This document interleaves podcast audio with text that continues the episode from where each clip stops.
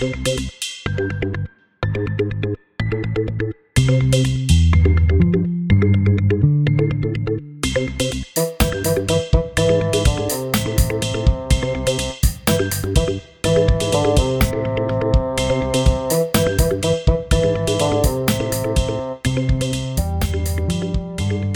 привет, меня зовут Игорь, Меня зовут Аня. это наш подкаст с понедельника, и сегодня мы пригласили к нам в гости Максима. Максим Туранский, зеленый блогер. Привет. Привет, ребята. А, Мы хотим поговорить про привычку, связанную с растениями. Надо сразу сказать, что мы с Игорем начинаем с диаметрально разных точек, наверное, потому что у меня, например, все растения, которые, э, за которыми я пытаюсь ухаживать, они умирают, но при этом я выращиваю рассаду с травами летом, а вот Игорь... А я обожаю растения в горшках. У нас дома около 20 растений, мы все время срезаем э, черенки. И вообще моя любовь к растениям, наверное, начинается с замиокулькуса. Как мне сейчас кажется, это самое живучее вообще растение. Оно не требует никакого особенного большого ухода. А, И вот у меня было два замиокулькуса, сейчас я уже рассадил, у нас побольше. Хотел спросить вообще Максима, какой цветок начал твою любовь вот к, к твоему делу? С чего это все началось? А, Это интересный вопрос, который мне периодически задают, с чего все началось, и никогда не формулировали это как с чего началась любовь, и это меня на самом деле вводит в ступор, потому что у меня, наверное, нет каких-то трепетных чувств к цветам, это изначально началось все как азарт. То есть я переехал в отдельную квартиру, которая осталась от бабушки, и там было достаточно пусто, потому что бывшие арендаторы, они там какую-то мебель забрали, и там, в принципе, после ремонта не было ничего особо. Я стал покупать цветы, я забрал пару цветков у родителей, и некоторые из них стали себя очень плохо чувствовать. Вот, я стал разбираться, почему так происходит, стал читать форумы, и я даже, мне кажется, никого из них уже не осталось из этих цветов. А, И до сих пор как бы нету этого одного единственного любимого цветка. Есть какие-то группы, которые я очень люблю. Кого-то за неприхотливость, кого-то за внешний вид. И вот, например, то, что вы там оба рассказали, какие у вас есть подходы к цветам. Я, например, вот уже, так сказать, хорошо углубился в твой подход э, горшечных растений, а заниматься выращиванием рассады, трав и чего-то такого съедобного — это следующий шаг. Вот я только сейчас понял, что мне это интересно, что есть балкон, на котором можно все это задействовать. И на самом деле хочу сказать, что это будет, ну, это можно считать двумя противоположными подходами, и это будет совершенно у вас обоих разный опыт, вот, и вы можете э, друг с другом спорить, что там один поливает растение правильно, другой нет, хотя на самом деле это разные растения, разные условия. У нас главный спор по поводу того, какие цветы ставить на выгодное место, потому что Игорь запрещает ставить мне мои, мою рассаду, потому что там не самые красивые горшки. А мне бесит, что рассада, она должна получать много света, поэтому как раз надо ставить ее на видное место. Да, ну вот тут надо что-то предпринимать, да. Но к рассаде там, в принципе, более высокие требования, и вот этот вот огород на балконе, там и фитолампы, и удобрения, и в принципе, мне кажется, что вам, наверное, надо договориться в пользу рассады, потому что все-таки комнатные растения, их можно чуть поглубже ставить, но тогда уже выбирать растения под условия, а не условия под растения. А если это просто, ну то есть если это азарт и не подкреплено каким-то, не знаю, чувством любви, получается, что у тебя же с увеличением количества растений увеличивается количество времени, которое ты им должен уделять. Да если это просто азарт, тебе не кажется, что в какой-то момент ты подумаешь, вау, я слишком много времени на это трачу? Мне кажется, так и есть. У меня это вот была такая стадия, когда реально мне хотелось эти растения копить, хотелось их заводить как можно больше. Если я что-то видел интересное, я это или покупал, или отрезал, или иногда там отрывал и воровал.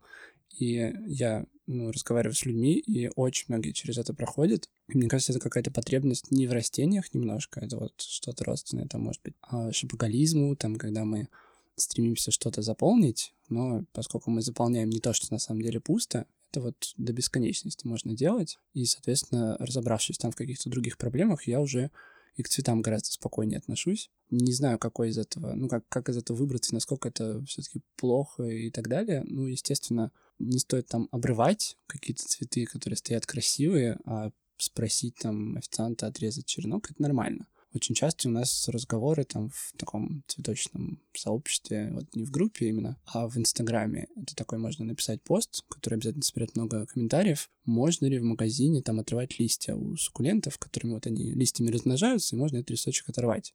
Ну и очень много людей убеждены, что можно.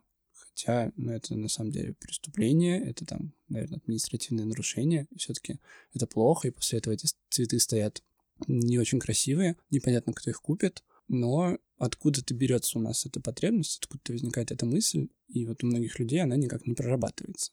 То есть это было бы интересно понять, почему это происходит, и как с этим бороться, вот чтобы это стало более экологично для всех. Интересная мысль. Ты вообще ввел какой-то бюджет? Сразу про деньги интересно. Сколько, сколько уже? Нет, вообще не представляю. То есть я покупаю их там несколько раз в месяц, покупаю новые растения, и уже что-то я покупаю для своих озеленительных проектов. Ну, там, несколько сот тысяч, наверное, я потратил. Потому что есть растения, которые стоят даже для себя. Я уже покупал там растения за 3000 рублей, и когда-то мне казалось, боже, я столько денег потратил на цветок, и при этом там одно растение за 3000 рублей, оно там замечательно себя чувствует, а что-то за такие же деньги умерло, и это был жесткий experience, когда ты потратил очень много денег, и это вообще независимо от твоих усилий погибло за там две недели, рассыпалось у тебя в руках. Теперь я ну, по-другому смотрю на эти цветы, понимаю, что нужно как бы отложить какой-то бюджет на то, чтобы это потратить, и не всегда это выживет. А ты можешь для нас, наверное, для слушателей рассказать какой-то тайминг развития этой истории твоих взаимоотношений с цветами, с того, как ты переехал к бабушке, то есть начал их делать, и дальше ты стал блогером, у тебя стали появляться какие-то проекты, и вот сейчас как бы какие зеленые э, активити вокруг себя ты аккумулируешь?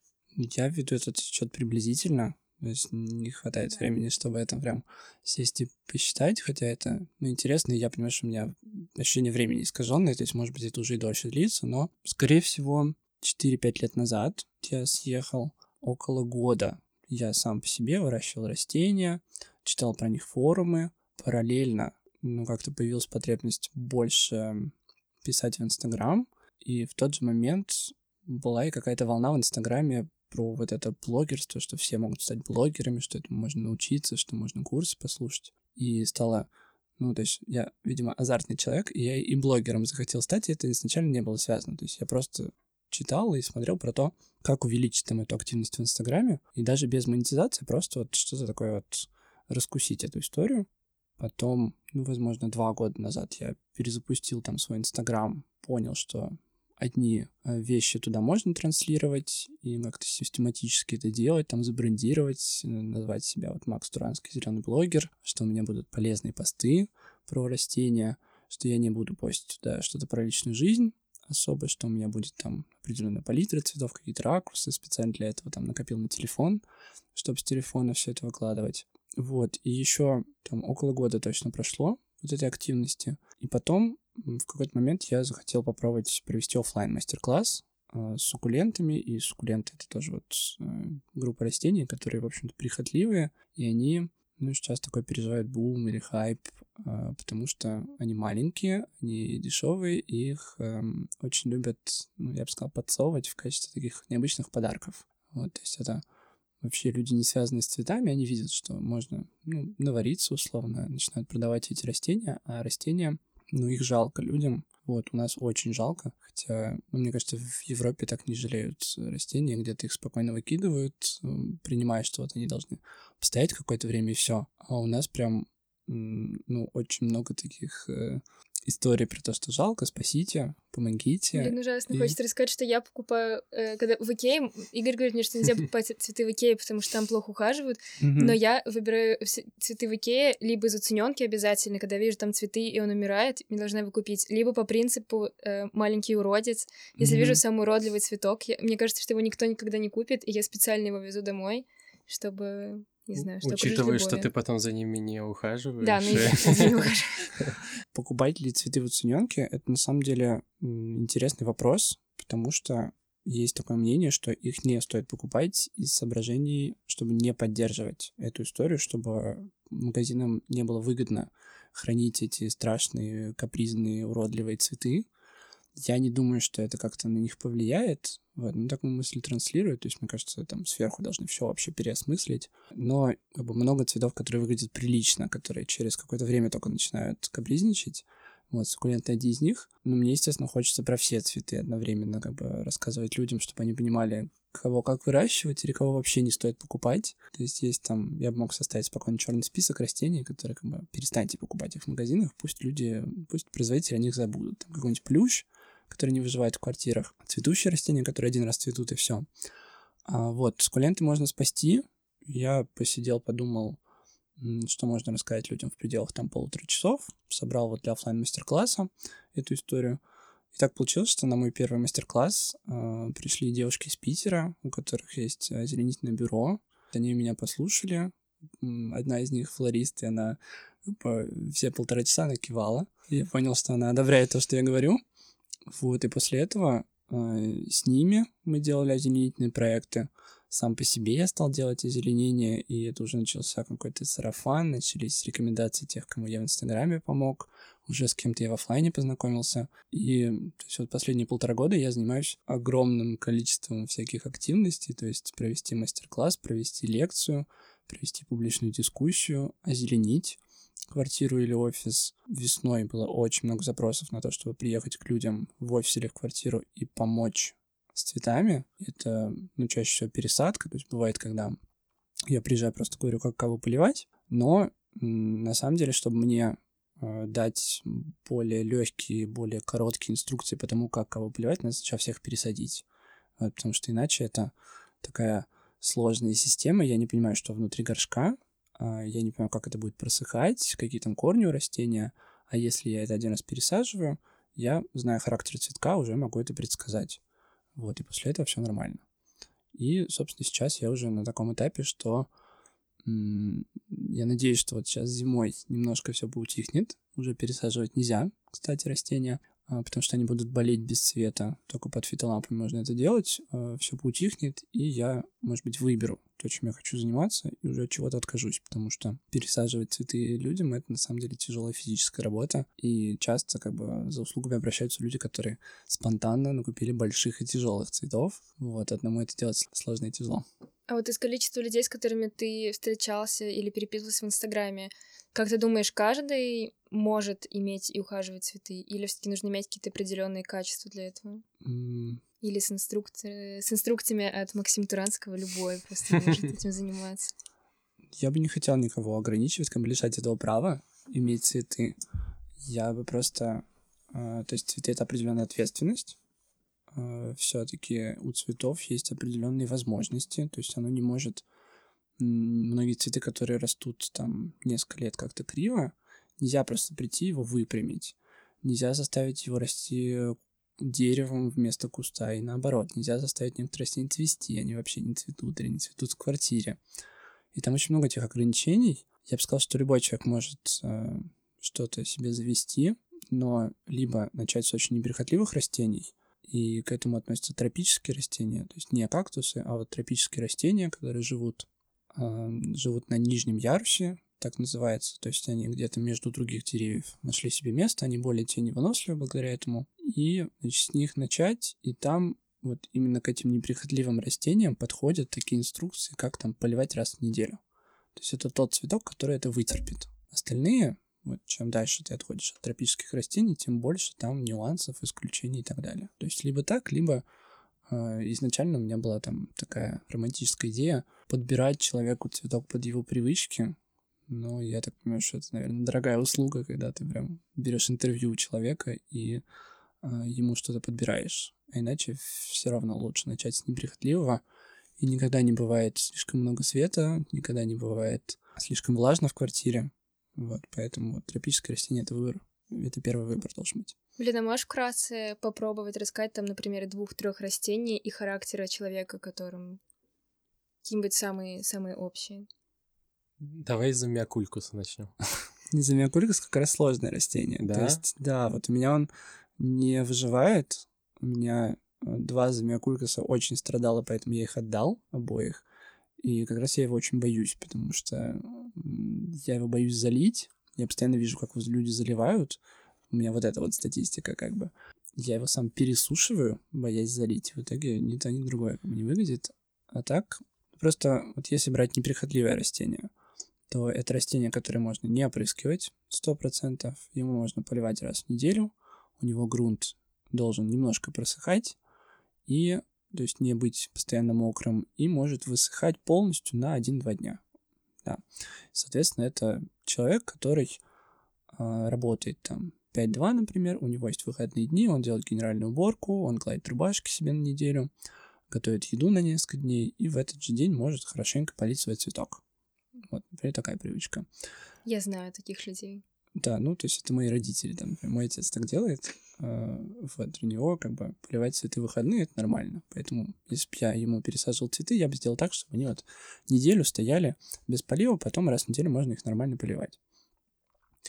Есть, э, соответственно, суккуленты, кактусы, вот, это растения, которые можно иногда поливать там раз в два дня, если у них прям идеальные условия, там где-то весной, осенью, когда у них очень рыхлый грунт, но так они ценятся за то, что они могут от месяца до полутора и дольше многие стоять без воды. Вот, и, соответственно, есть там такой спектр суккулентности, то есть э, суккуленты бывают суперсуккуленты, которые могут стоять полгода без воды. Есть переходная стадия между тропическими растениями и суккулентами. Это там лесные кактусы, которые все-таки раз в две недели хорошо полить. Они прям сморщиваются, когда им не хватает воды.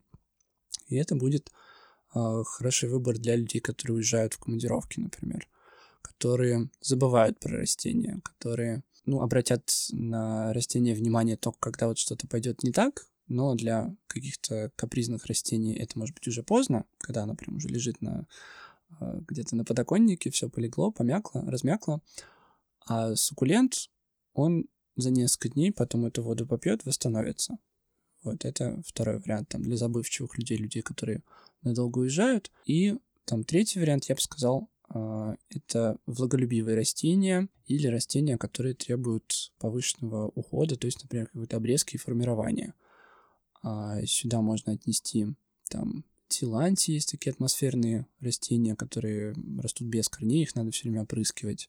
А есть цветущие растения, есть вот пряные травы, например, можно высадить растения на балкон, они тоже летом будут требовать э, ухода там раз в два дня, например. Если вот прям хорошее солнце, если жарко, если они растут э, очень быстро.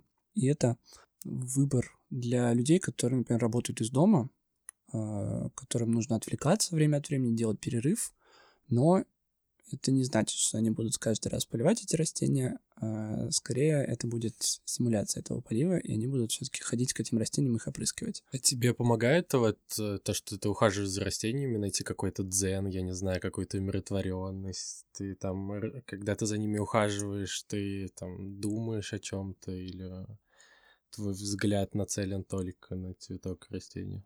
Максим даже без растений сейчас выглядит максимально спокойным человеком. А я бы не сказал, что это заслуга только растений. То есть это какой-то путь, который был проделан параллельно с развитием вот этой темы для меня лично. Я уверен, что при если есть азарт, если есть желание в это закопаться, то это обратно повлияет на какой-то другой аспект в жизни, потому что это ну, решение многих вопросов. То есть это э, вопрос где заканчивается мой контроль, где начинаются факторы, которые я не контролирую, а, что-то от меня независящее. Это очень важная тема про то, чтобы провести вечер, сосредоточившись на одном занятии, 2-3 часа выпасть вообще из жизни, э, без возможности взять в руки телефон, потому что ты сидишь в земле, ты, у тебя вокруг земля везде, и даже если включен сериал, скорее всего, я перестану в какой-то момент его слушать, вот он превратится в какой-то гул, я сижу, просто копаюсь в цветах. И тут, конечно, вопрос в том, что мне, ну, сейчас очень много там, у меня есть основная работа, где я занимаюсь э, копирайтингом, редактурой, есть цветочные проекты, и как раз у меня меньше того, чтобы я хотел вот такого медитативной пересадки цветов. Это мне нужно прям вечер выделять, готовить себе материал, чтобы у меня точно все было для пересадки. Тогда я могу помедитировать. А так у меня если это просто обычная пересадка, когда я к кому-то еду, это тяжелая работа, например, от которой очень сильно устаешь физически и эмоционально, потому что мало того, что ты пересаживаешь растения, часто еще ну, объясняешь человеку параллельно, что ты делаешь, как он потом будет за этим ухаживать. И это вот такая жесткая многозадачность, э, после которой прям очень сильно устаешь. И казалось бы, там, типа, что за работа такая помогать пересаживать цветы. Но я сейчас понимаю, что это нужно обладать одновременно эмпатией к человеку и к растению.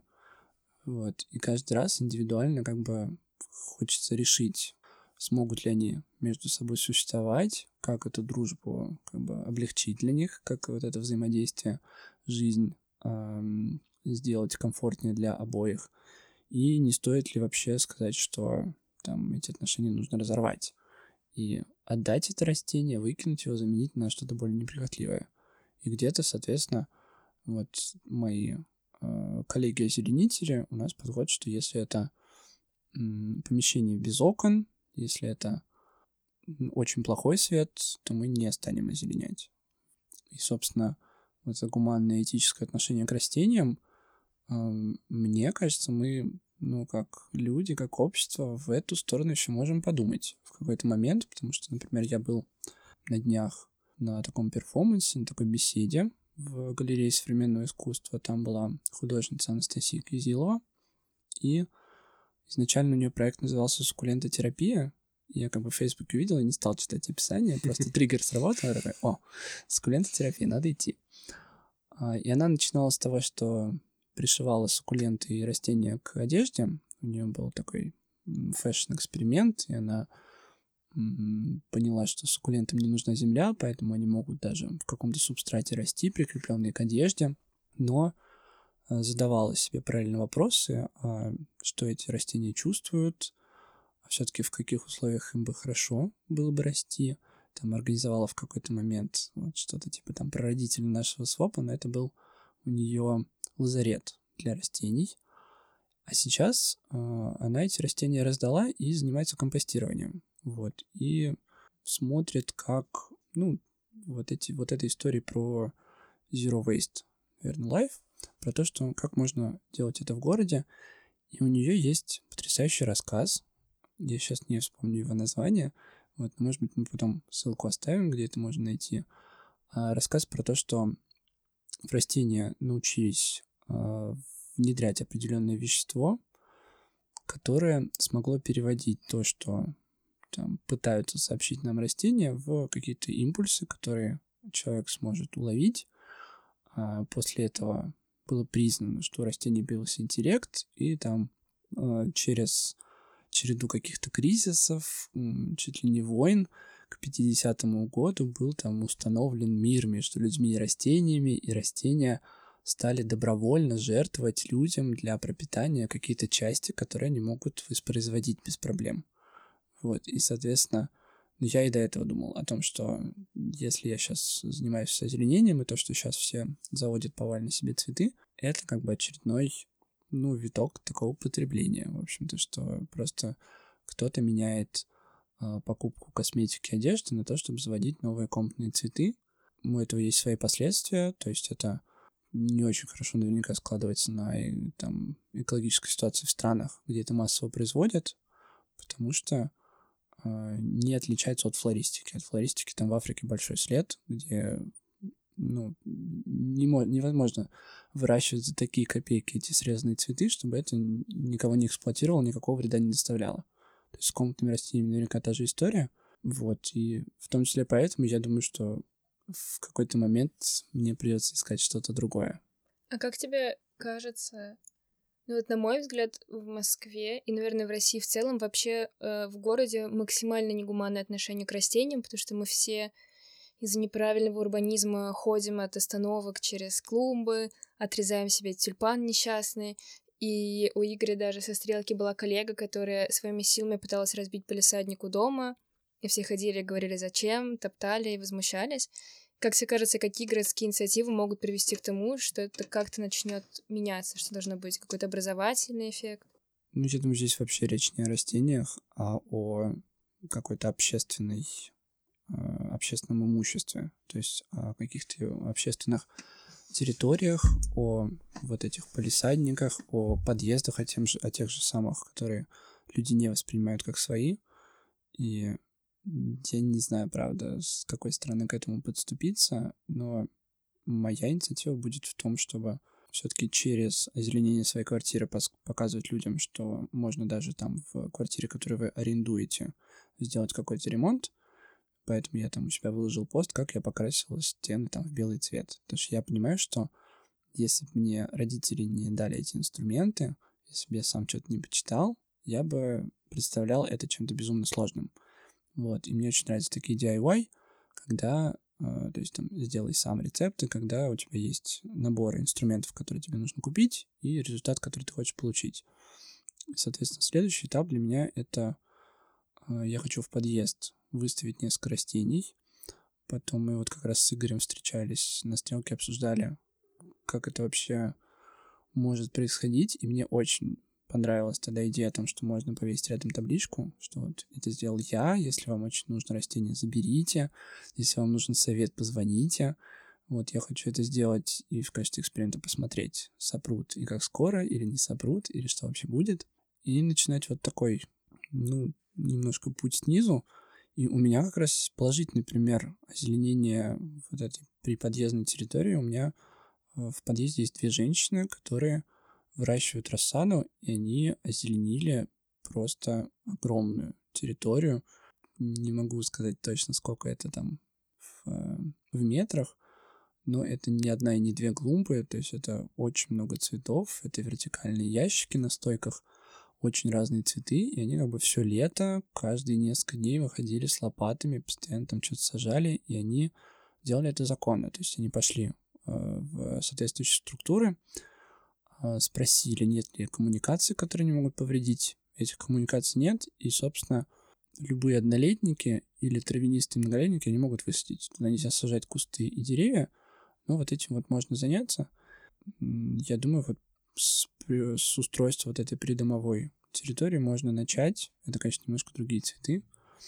Вот, но потом уже двигаться, ну, какие-то более серьезные проекты устраивать. Либо, если есть авторитет, если есть ресурсы, вот мои друзья Plants for Friends в Питере, они сразу начали с высадки деревьев, но у них, соответственно, а, там такие локальные инфлюенсеры питерские, там они дружат с очень многими ребятами, у них сразу есть там дизайнеры, фотографы, они могут текст убедительный написать, они ходили со всеми, согласовывали, договаривались, узнавали все эти планы, где что можно высаживать. А, и там на последний проект они собрали деньги за счет краудфандинга. Вот, то есть можно и так делать, но, естественно, хотелось бы, чтобы это не только там какие-то конкретные люди начали, начинали облагораживать свою территорию. Очень хочется, правда, со стороны города какое-то я не знаю, законодательство, какие-то инициативы, которые именно на постоянной основе создавали и сохраняли бы у нас зелень. И тут я не уверен, что то, что даже пытаются нам высаживать деревья, это работает, потому что я там читаю книгу про деревья, и свежепосаженные деревья между коммуникацией — это вряд ли как бы то, что нужно. То есть нужно прям выделять территории под парки, где будут экосистемы создаваться и расти там в течение, не знаю, нескольких столетий, до того момента, как они не станут самостоятельными и будут сами зимовать нормально, а не так, что это каждый год как бы будут радостно все пересаживать заново. Вот.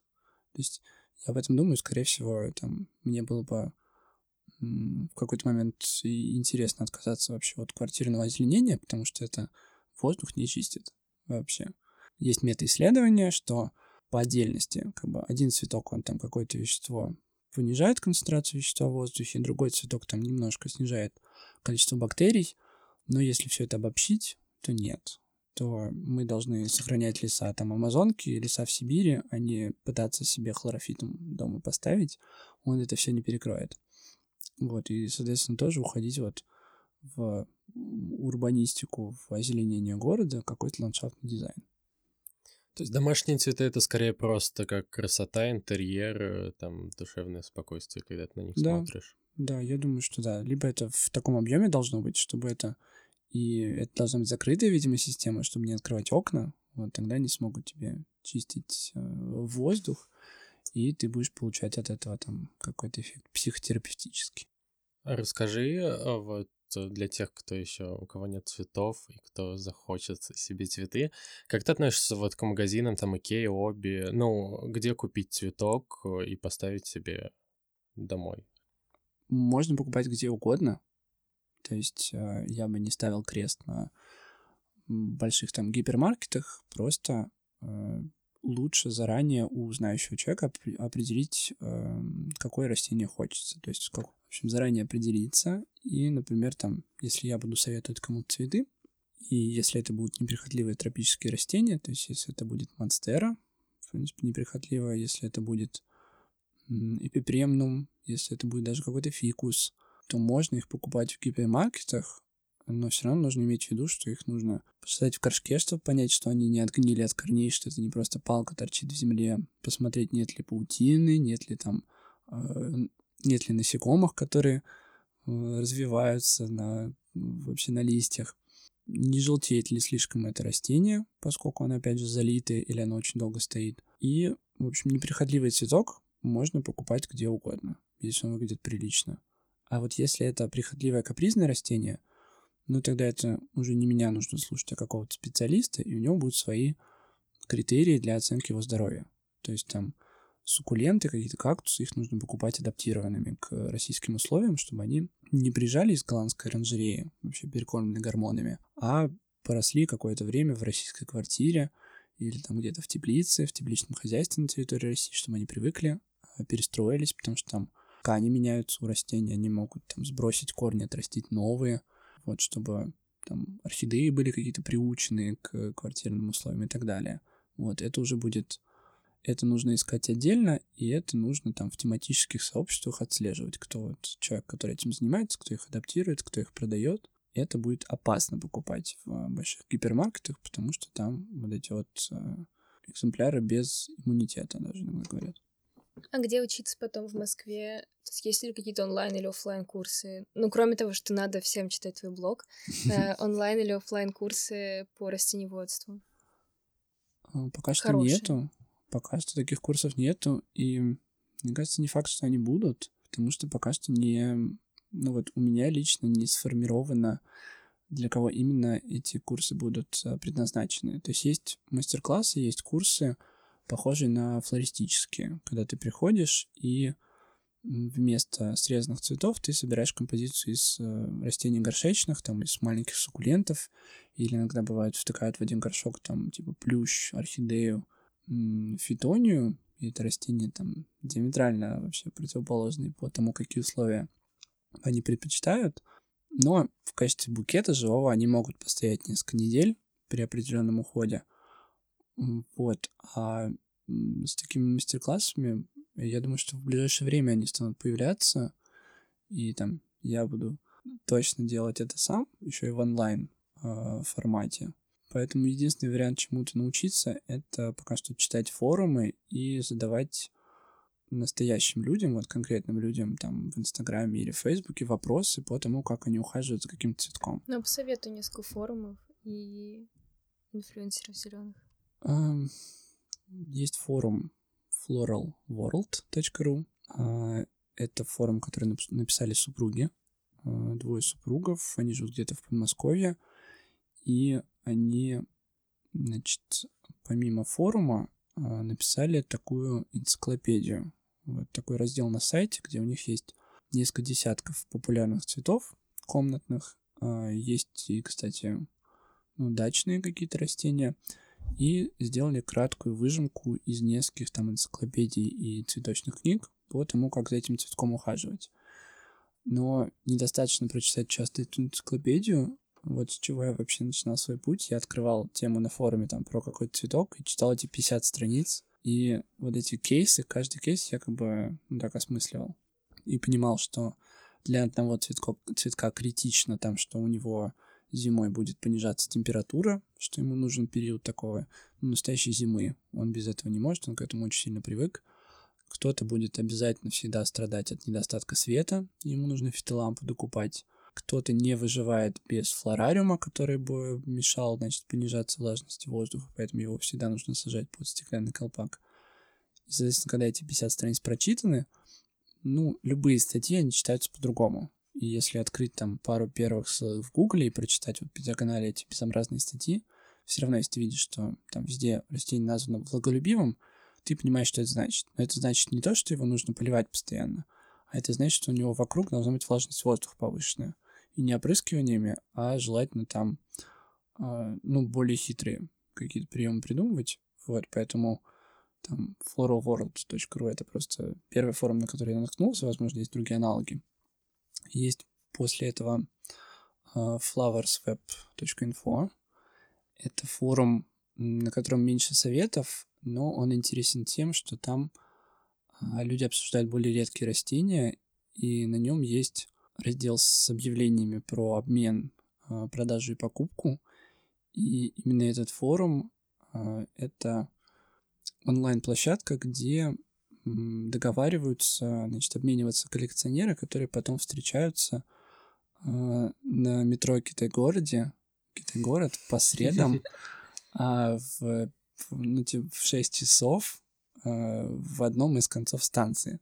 Вот, и много людей мне говорили о том, что это очень странно, что они там встречаются, это неудобно, и если ты их просто так видишь, ты не понимаешь, что происходит, потому что вдоль всех стен там есть бюст э, какому-то человеку известному, вдоль всех стен стоят э, люди с бейджиками, с пакетами, а, у них торчат листья. Масон, да, то есть непонятно, их, э, значит, у них там есть инструкция о том, что нельзя передавать деньги, потому что если начинается уже откровенная вот эта покупка-продажа, приходят полицейские, их сгоняют.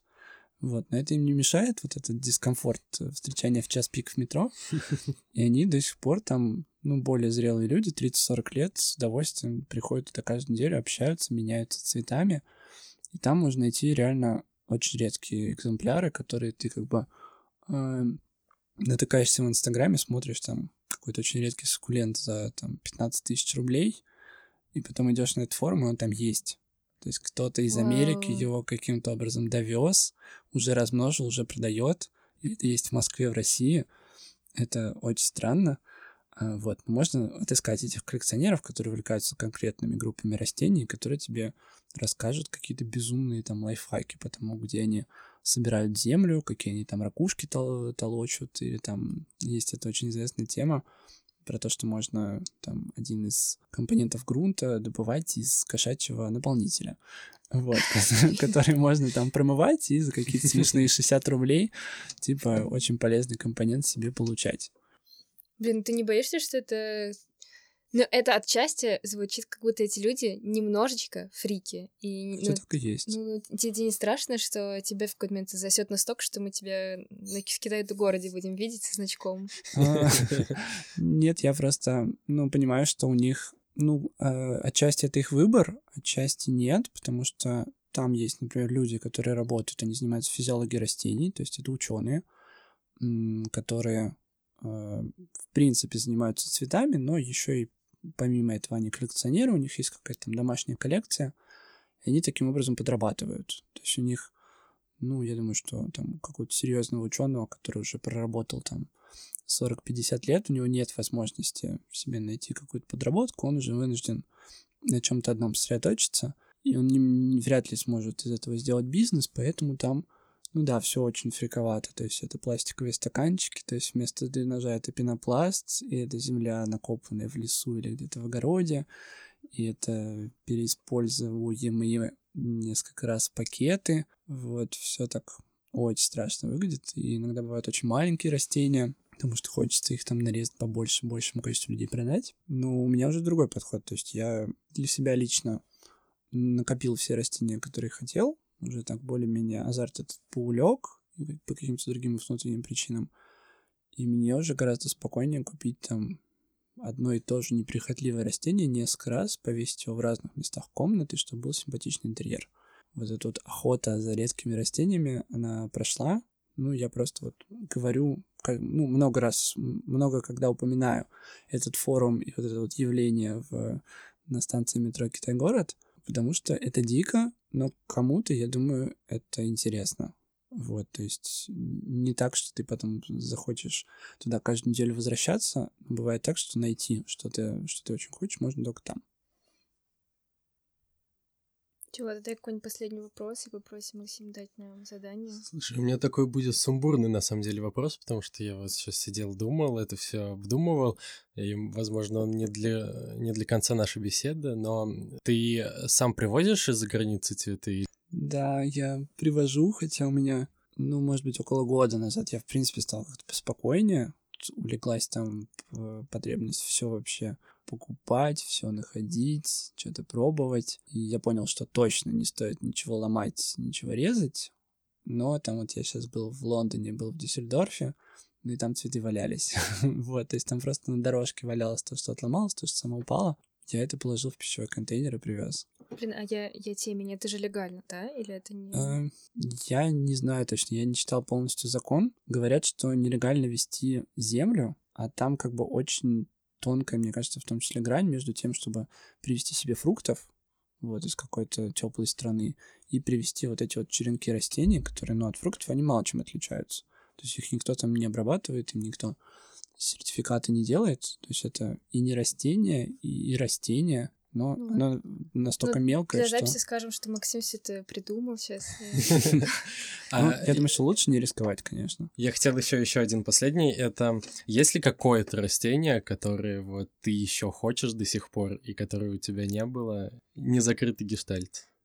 Ну, это сейчас не конкретное растение, это размер вот, растение. То есть я хотел бы что-то... Вот такой вот. Да, какую-то пальму, которая была бы достаточно раскидистой и которая бы связывала там пол и потолок. У меня нет таких мест, к сожалению, дома. То есть мне нужно либо выкинуть кресло, а, либо понять, что вот у меня там место... В середину комнаты. А как ты собираешься в дверь принести вообще? В смысле... Не, ну она достаточно гибкая. Это если такие более нежные пальмы.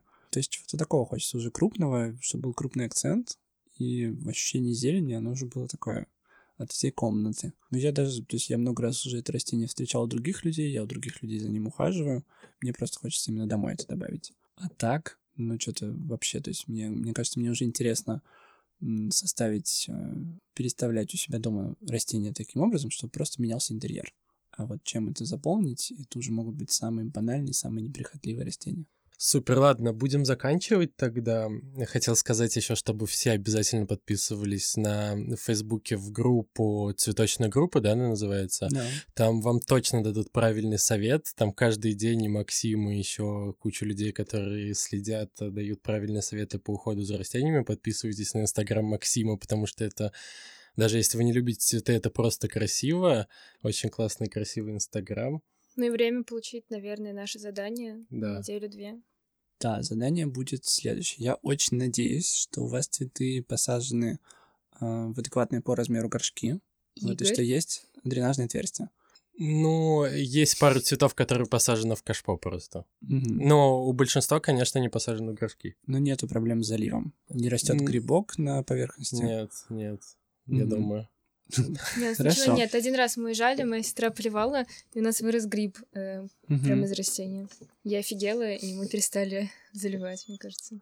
Хорошо. Ну, э, мое задание, собственно, в том, чтобы э, на следующие две недели выбрать себе день, так чтобы три раза в неделю э, сфотографировать поверхность грунта, вот, желательно при естественном освещении, и увидеть эту разницу между грунтом совершенно сухим и влажным, и заметить, если вдруг вы не заметили, что на нем выросла плесень или грибок, или завелся налет, значит, э, от слишком жесткой воды, обратить на это внимание и три раза в неделю опустить в землю палец.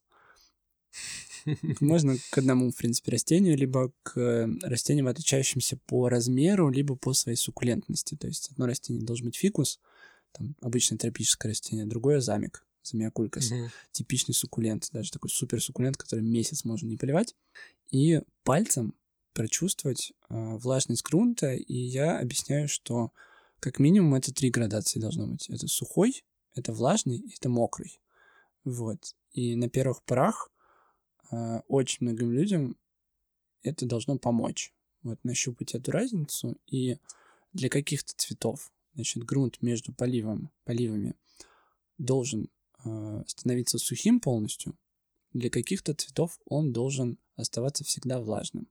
но не для одного цветка, он никогда не должен быть мокрым постоянно. Вот если он будет постоянно мокрым, это будет залив, прямая дорога к заливу. Вот, и, соответственно, эти ощущения можно записать, например, составить такой дневничок. Классное задание, потому что супер прикладное еще для всех, всех, всех, кто будет это слушать, тоже это делайте. Вот, ладно, спасибо. Спасибо большое, что пришел. Спасибо Да. вам, что позвали. Да, все подписывайтесь, да, поставьте нам Везде лайки, просто. да, и подпишитесь везде. Все. Всем пока. Пока. Пока.